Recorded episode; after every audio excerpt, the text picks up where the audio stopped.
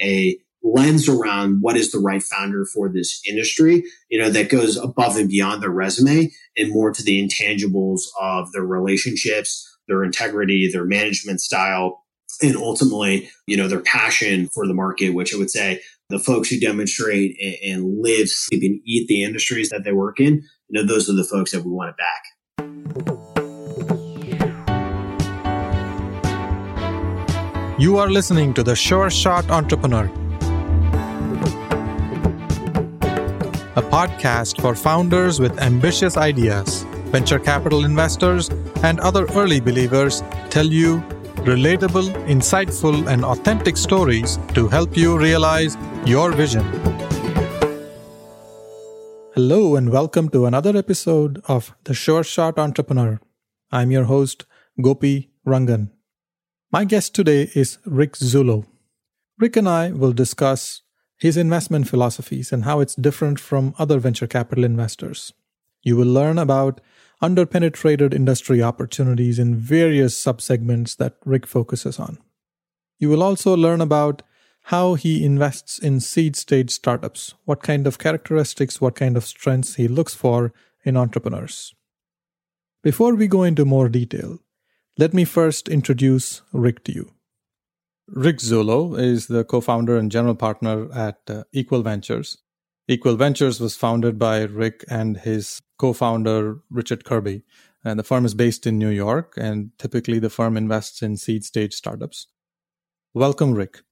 Thanks for having me, Gopi. Tell us about yourself. Let's start with the different things that you did before you came into the venture capital industry and how you decided to start Equal Ventures? Yeah. So, um, you know, I'm one of the two managing partners of a firm called Equal Ventures. We're a $56 million seed stage fund focused on bridging the digital divide uh, based in New York City. You know, for us, that really means how do we transform legacy sectors of the economy, insurance, supply chain, retail infrastructure, care economy, uh, you know, some, a couple of the things that are nearest and dearest to the way that we work and live. But, you know, my career really spans, you know, going through a couple of different phases. I had worked primarily in energy and sustainability for, you know, a couple of years, both in college and, and shortly after college and ended up uh, doing a lot of work uh, with the Department of Energy and, and, government agencies and utility clients. And like while I was working at uh, Deloitte consulting for, for, you know, about five years uh, in the strategy and, strategy and operations consulting team there. Uh, got the chance to see my first bubble really blow up there shortly after the credit crisis, which, you know, seeing those two things happening, you know, kind of on the onset of my career, uh, you know, a large credit financial crisis as well as, you know, clean tech bubble really pop, you know, has certainly informed a lot of the way that, that we invest today, but ended up being one of the things that really forced me into technology and you know, understanding other high growth sectors of the economy outside of clean tech. And, uh, you know, was fortunate to get the opportunity to join a firm called White Lightbank, run by two of the best entrepreneurs, you know, arguably on the planet, and, and Brad Keywell and Eric Lefkofsky, you know, founders of Groupon, InnerWorkings, Echo Global, Mediaocean. So a couple of IPOs and a close to billion dollar exit to Vista. You know, got the chance to join them just as they, uh, you know, were starting a, a, company in the industrial IoT space. Uh, area that I've been super passionate about. Um, and then ultimately, you know, through the course of the four years that I worked there, got the chance to work with a handful of great companies, either as a you know board member, companies like Snapsheet and BenchPrep, or as an investor, companies like Expel, Vettery, Catalytic, you know, Risk Match, or as a angel investor in companies like RigUp to really hone and that thesis and ultimately bring that to New York, where I got the chance to be an investor for Lightbank and, and starting a, a New York office there before starting what is now Equal Ventures, which has just been, you know, a phenomenal experience to really take that next step as an investor and be a founder myself uh, building a organization that you know, I think is the truest form of investing for for me as a person.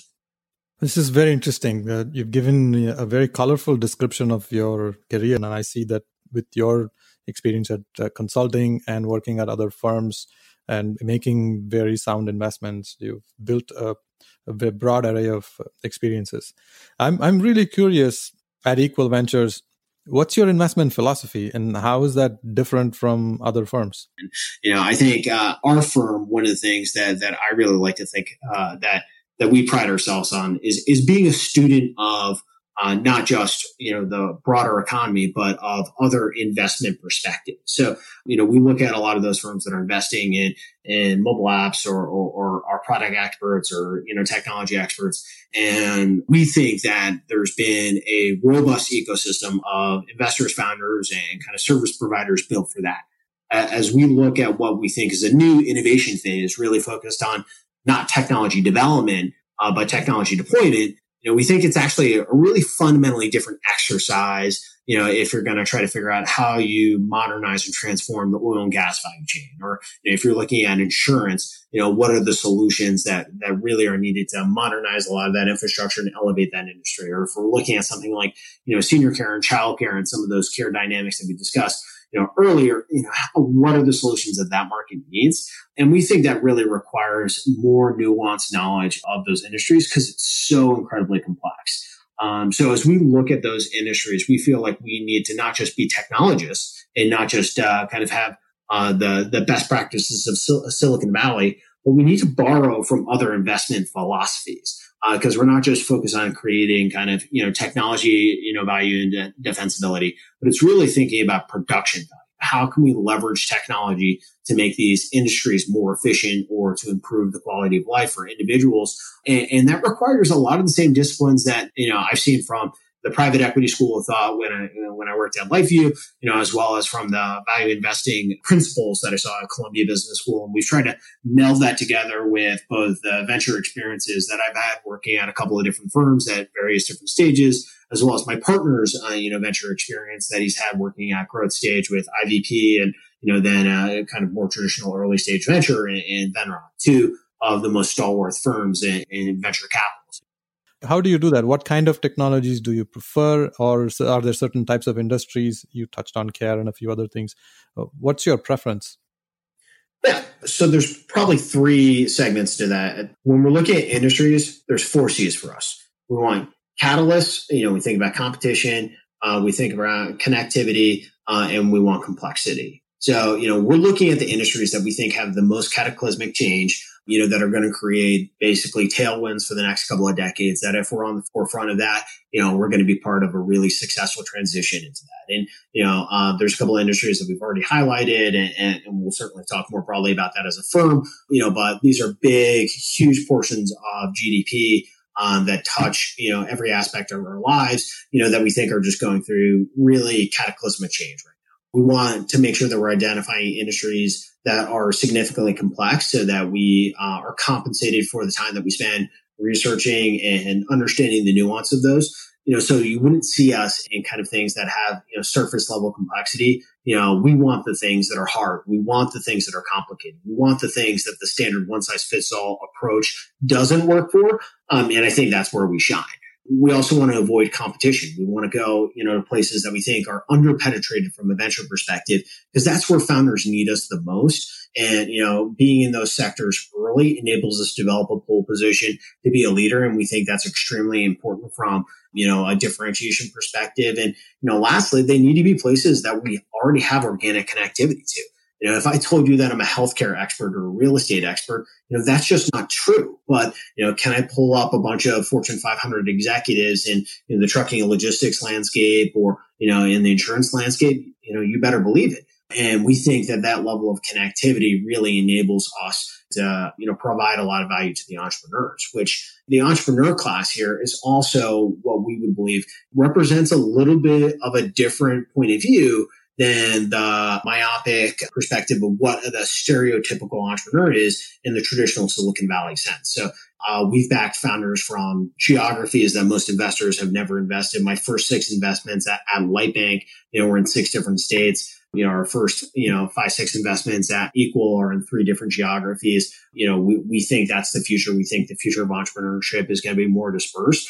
Uh, but we also think it's going to be more democratized. So the reality is, you know, we think that this is also a very different type of founder than it exists in the past. This isn't someone who was born, you know, with a, uh, you know, computer in their hand when they were, you know, six years old hacking away. You know, that can be the case for folks who are going to redefine these industries, but technology has just become so much addressable to the mainstream. A lot of these industries require such nuanced knowledge, deep relationships with folks in those industries that, you know, uh, we think that it kind of bucks the trend of the prototypical entrepreneur that the, the pattern recognition of Silicon Valley firms has really reinforced. So, you know, for us, we, you know, my first six investments at, at Lightbank were in six different st- states you know, our first, you know, six investments at Equal Ventures, they come from three different geographies. Um, soon, or like likely next investment, and it will be in a fourth. You know, we think the future of entrepreneurship is going to be more dispersed in that, and part of that is the industry nature of what we invest in. You know, enables us to be uh, enables those founders and those companies to be closer to their customers, and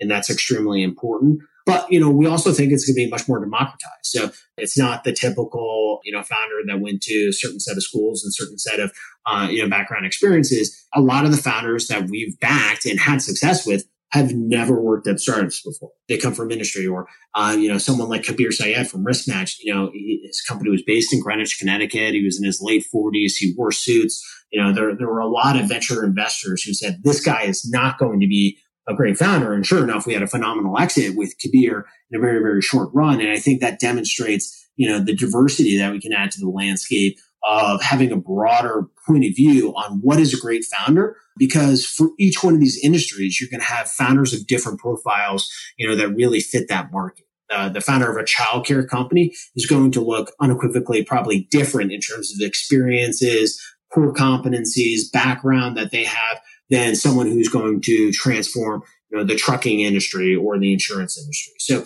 you know, we really want to take that nuanced viewpoint to make sure that we can have an understanding of what's the right founder for the industries based on the knowledge that we have for those industries. And certainly there are types of business models that we prefer over uh, others, which, you know, we're happy to talk about as well. Yeah, I can see we are cut from the same cloth. Uh, I've had this philosophy that investors need to meet entrepreneurs where they are versus the old school venture capital style where entrepreneurs need to come to investors. I respect many of those firms that still have that philosophy and they only invest in areas they're comfortable and typically in their own local regions. But I have invested in many different cities New York, Boston, Cincinnati, Minnesota, Atlanta, Seattle, and other places. And that's where new ideas and new entrepreneurs are coming from. And I see that you have a very similar approach. Like, what do you look for in an entrepreneur when you first meet them. Maybe you could pick an example of one or two companies and show how that conversation evolved. You know, as I look at some of the entrepreneurs in our portfolio right now, as well as some of the entrepreneurs that we've worked in the past, the contrarian bets that we've taken, i.e., the non-obvious ones, you know, you back someone like Sean Chou, who was the uh, co-founder of Fieldglass, a company that sold for a billion dollars. That was a seed investor in his next company, Catalytic. You know, Sean could have raised from anybody I'm frankly lucky and fortunate uh, that he let me go on that journey with him and the company's, you know, performed, you know, incredibly well since, you know, but it's not exactly a contrarian bet to back someone who's been part of building a billion dollar company before. The more difficult bets to take are you know, the folks who have never worked at startups before and, but have amazing industry expertise you know, have, uh, you know, in some cases a chip on their shoulder, so to speak, that they're out there to prove something, you know, but are just have a tremendous amount of passion. And then, you know, as you look at them as individuals, uh, just really understand, uh, the degree of integrity, uh, and leadership that they have. And, you know, I've been fortunate to work with, you know, a handful of entrepreneurs that I just think are really, really great demonstrations of that. If you look at the teams from Vettery and Brendan out of there, or the team at Rig Up, or the team at Riskmatch, you know, uh, across all three of those companies, which, you know, um, two of those had very successful exits and, and RigUp is currently valued at $2 billion. None of those companies, the founders had ever worked at startups before. So what strikes you in those conversations when you first meet them? So, you know, in all cases, they're, they're kind of longstanding relationships that you get to know and see someone evolve over time. Um, you know, uh, for, for, you know, RigUp, I was fortunate to go to business school with Mike and, you know, he, he was just one of these guys who was absolutely incredibly intelligent, you know, had the opportunity to go to Ivy League schools, but decided that he was going to go walk on to the Texas A&M football team. You know, he was the type of person who, you know, could uh, argue in, in, class with other folks, go toe to toe with anybody who was, you know, in the value investing program and going to go work at a hedge fund like Jana Capital Partners or Appaloosa, you know, and do so with a tin of Copenhagen, you know, uh, you know, on his desk right in front of me. He, he just, you know, perfectly fit uh, and had come from you know, the bones of the oil and gas industry, you know, really knew that, you know, he was going to persevere based on his intellect and passion and, and, you know, experience and relationships that he had, you know, if, he had the proper funding and cultivation there. And, you know, I think as I look at Brett and Adam, you know, very, very similar yet, you know, folks who were incredibly passionate, incredibly hardworking, had incredible insight, knew the industry cold, you know, but really struggled to raise capital you know, got the chance to get to know those guys, work with them, and eventually, you know, be one of the first investors in that company. You know, you look at Kabir, all very similar story. These companies struggle to raise money because, you know, it's harder to understand, you know, the nuances of, you know, the staffing industry and, and oil and gas industry or the, the insurance industry. But, you know, taking the time to really understand those you know, I really think enables you to have a lens around what is the right founder for this industry, you know, that goes above and beyond their resume and more to the intangibles of their relationships, their integrity, their management style, and ultimately, um, you know, their passion for, for the market, which I would say the folks who demonstrate and, and live, sleep and eat the industries that they that they work in, you know, those are the folks that we want to back. So, with people who you have a past relationship, you have an existing relationship, uh, there's time for you to pick up on things, form an opinion. Is that typical uh, among the investments that you've made? Like, how many investments have you made with Equal Ventures so far, and uh, how many of them are on founders who you have known, you or your partner have known for a while?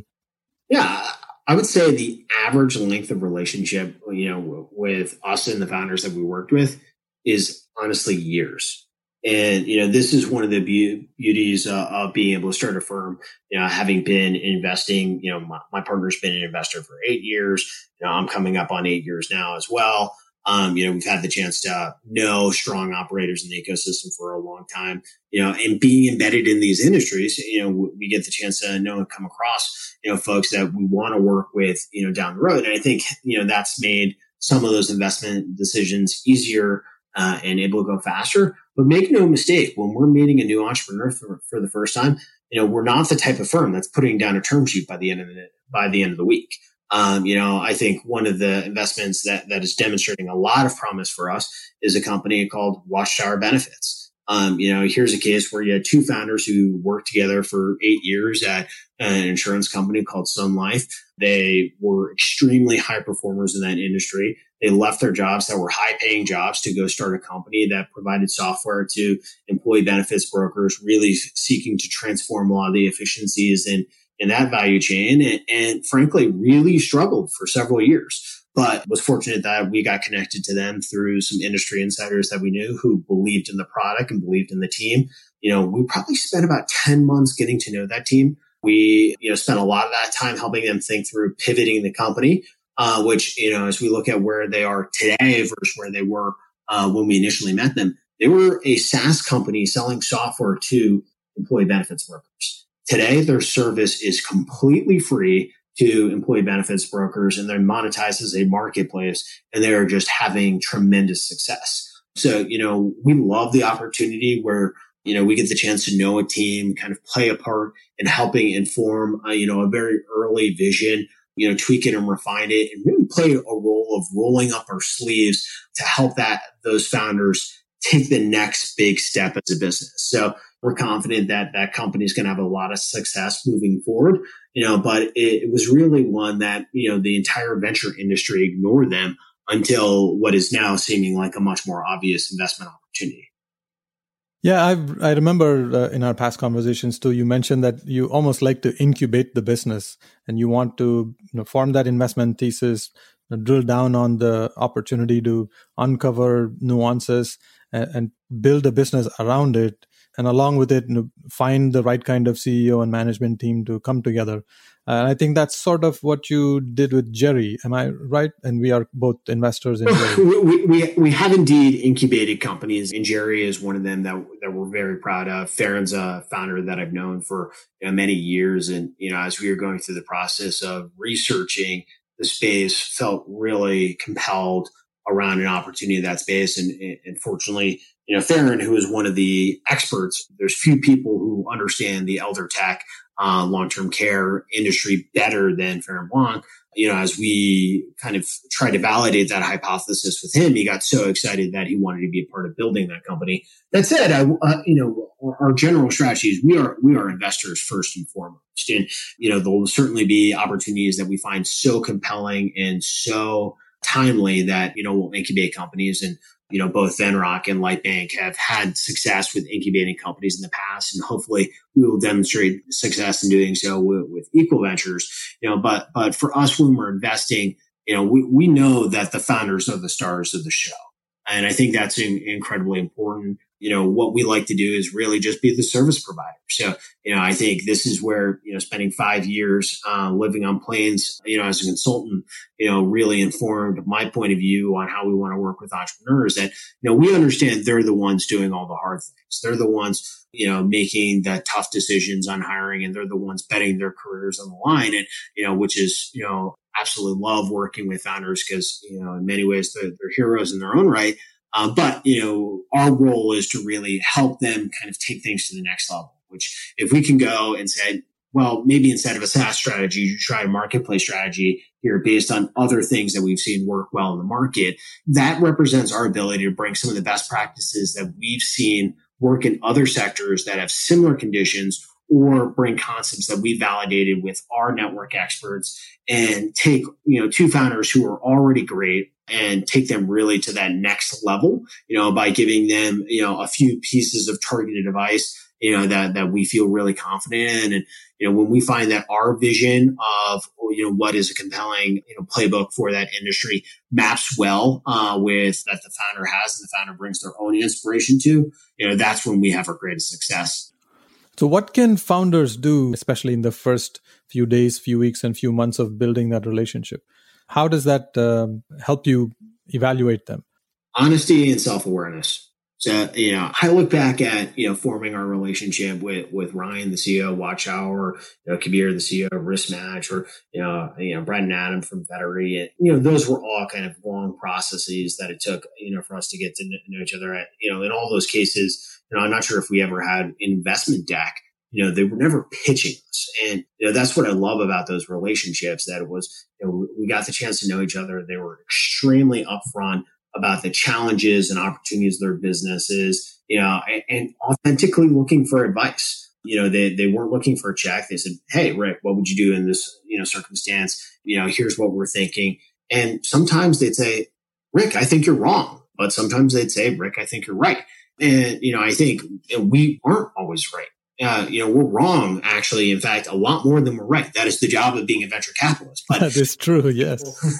being able to have really good structured debates, you know, about, you know, strategy and making a two way conversation, I just think is so important. And, you know, frankly, it's something that the venture ecosystem has lost a little bit. Yeah, I think you, you said it really well. There's a lot of misunderstanding uh, because of TV shows and things like that, where non entrepreneurs go out and pitch and investors sit back in a fancy chair and give them scores and somehow sometimes even harsh comments. That's really not how uh, it works in in the real world in venture capital. There's a lot of collaboration building chemistry and the reason why the chemistry happens is because of the honesty and self-awareness that you you mentioned. Some of the best entrepreneurs uh, i've worked with have that self-awareness. And the honesty really helps bring out all the challenges and you put it out on the table and you discuss that makes it a lot easier. You said it a lot more articulately than I've heard before. We're going deeper and deeper on some of the interesting topics here. You covered a lot of territory. You started with your own background, starting with consulting, working at other, firms, and investing in uh, geographies that other venture investors don't go. And you kind of kept that philosophy going forward with Equal Ventures. The way you focus on legacy industries to transform those industries with digital solutions Uh, that's quite interesting where you like to work with entrepreneurs who have a lot of nuances and understanding of a certain domain and they've marinated in that space uh, and the way they think is very different from some two kids in a garage uh, trying to build a, a, website platform by themselves without much experience in the industry. Uh, you talked about these complex industries which have so many different uh, aspects to it. Being a student of that broader economy is how you look at it and that i like that phrase you've been quite humble. You don't you say that you don't have a lot of pedigree but i i see you do uh, including your business school. But i understand what you're saying that there's a lot of bias towards pedigree and brands and we don't need to do that. And there are very good investment opportunities and the asset class actually favors people who come with hunger that matters more than pedigree Uh, I think our strategy works for us. And that's not to say that we're not going to back, you know, founders who, who come from those schools or, you know, those type of pedigrees. You know, I think, you know, we just want to make sure that our viewpoint of what a founder can be and what a successful founder can be, you know, is a very broad definition and a very nuanced one. I like the way you you you finish some of your comments that founders are the heroes and VCs are in a service provider business, and you look for honesty and self awareness. I want to transition to the next uh, part uh, and ask you about uh, community leadership activities that you're involved in. Which nonprofit organizations are you passionate about and why? Yeah, so community and thinking about you know broader impact is something that's incredibly important to you know both my family as well as uh, you know our firm. So you know um, my partner Richard Kirby has been you know just a tremendous leader for diversity in the venture and broader tech ecosystem. You know he's been championing organizations like Stealthmo, which is a online offline organization for African Americans in tech. You know that's probably about 15, 1600 you know people strong now. He's been you know extremely involved in various mentorship organizations, and, and we've made that a part of Equal Ventures. Now, um, you know, we, every summer we we bring on an individual from uh, HBCU, uh, historical Black college and university, and we think that's you know a great way to increase top of the funnel for diversity in the broader venture tech ecosystem, and then. Now, as we look at the types of things that on the personal side, outside of the broader tech and venture ecosystem, that both my wife is a cancer survivor, her mother has been battling pancreatic cancer for the last uh, year or so, um, which you know, uh, pancreatic cancer is is you know certainly one of the most terrifying diseases that you will uh, you know find out there. And uh, organizations like Jimmy V and others are, are doing incredible work you know, to for for funding uh, cancer research. And then lastly, you know, I think it's important to think locally, which you know, one of my favorite organizations that I've been involved with over the last you know, couple of years is you know an organization called Social Venture Partners, which uh, Social Venture Partners has various chapters uh, you know across the country.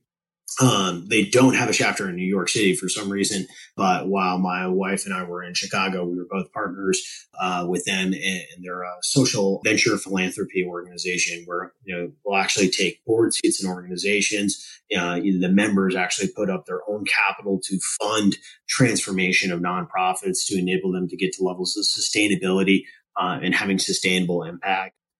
Well, thank you so much for sharing your time and your insights. It's great to see that both at home with your wife and also at your firm with your partner, you're actively involved in many community activities.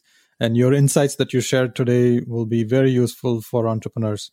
I wish we could uh, talk more and keep keep this going, but we're up at time. Uh, will I look forward to working with you and collaborating with you on more opportunities like Jerry? Looking forward to that as well.